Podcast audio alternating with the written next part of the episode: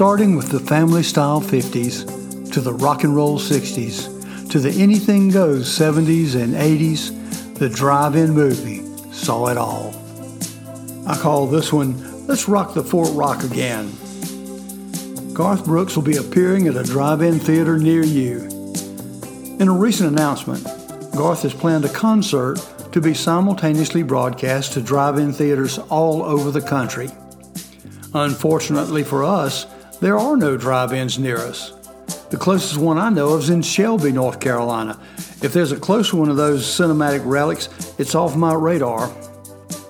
For those of you under the age of 35, a drive in theater was a big screen at one end of a field. The field had parking places for cars and metal posts holding speakers beside each parking place. The metal speakers were the size of a popcorn box. They were attached by coiled wires so they could be hung on the inside of the car windows. The sound from those speakers was terrible.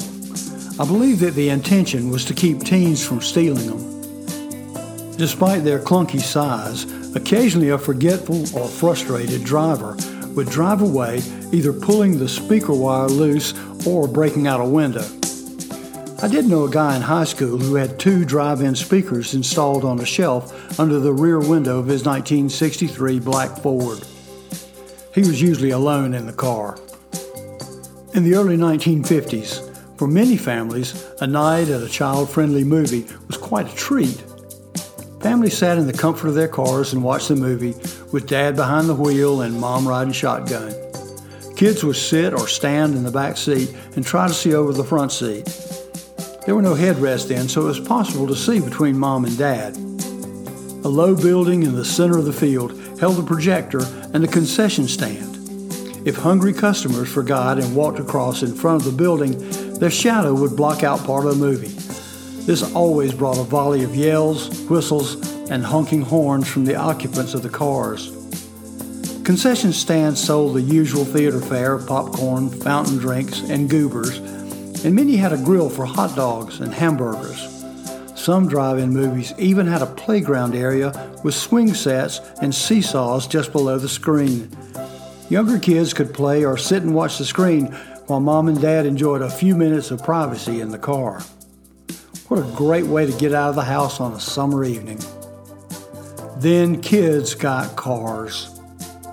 In the middle of the 1950s, teenagers began earning enough money to buy old cars, and the drive in shifted its paradigm in a big way. Often, groups of friends would pack themselves into a car for a night at the movie. Since many theaters charged by the head, it became common for teens to hide in the trunk until they got past the box office and then pop out and crowd into the car. It was always fun for the driver to forget they were in the trunk for a few hilarious minutes. It didn't take long for teen Romeos to put park and dark together and realize the benefits of two unchaperoned hours with their girlfriend of choice. While in vehicle body contact is difficult with divided seats in the center console, most cars in the 50s and 60s had bench seats in the front and back. Some girls rode so close to the driver that a standing joke was, That driver in front of us has two heads. Drive in movie fare has changed too. Family movies gave way to teens gone wrong movies like Rebel Without a Cause and science fiction classics like War of the Worlds or Them. The big draw was, of course, the horror movies. There's nothing like the werewolf or creature from the Black Lagoon to narrow the distance between a boy and his date.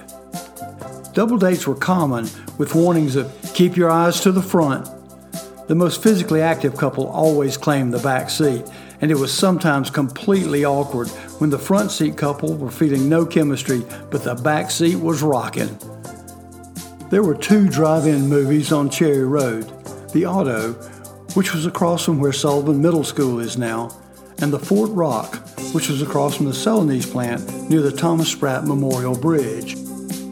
As television programming got better and the VCR brought movies into the home, drive in theaters had to start changing their target audiences. As drive in attendance waned, a tarnished hero came along to save them for a little while.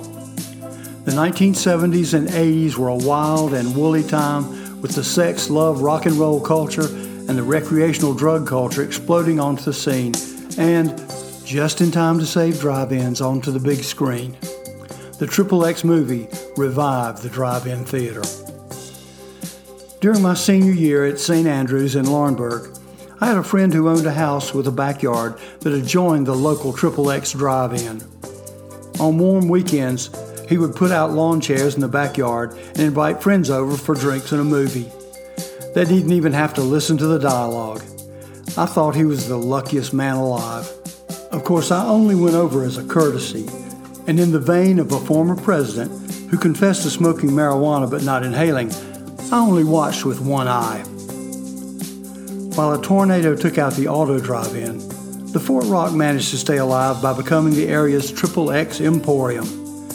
In the light of our current culture, I cannot explain how Triple X became mainstream, but facts are facts, and the facts of life could be viewed every week right up on the giant screen. For a while, before the theater put up walls to block the view, quite a lot of facts could be seen if one drove very slowly down Cherry Road. Of course, that's just hearsay. Sadly for the drive in theaters, even Triple X was taken from them, first by videotape and then by online Triple X websites. A few theaters have limped along over the years, showing kid fare early and monster horror movies later in the evening. Their star may be ascending, with Garth Brooks blasting out over the box speakers, now replaced by online radio reception. There just may be hope.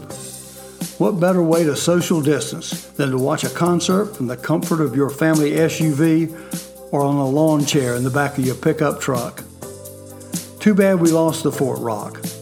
The Garth Brooks concert would go over in a big way in this area. I might even catch a bit of it myself as I drive slowly down Cherry Road.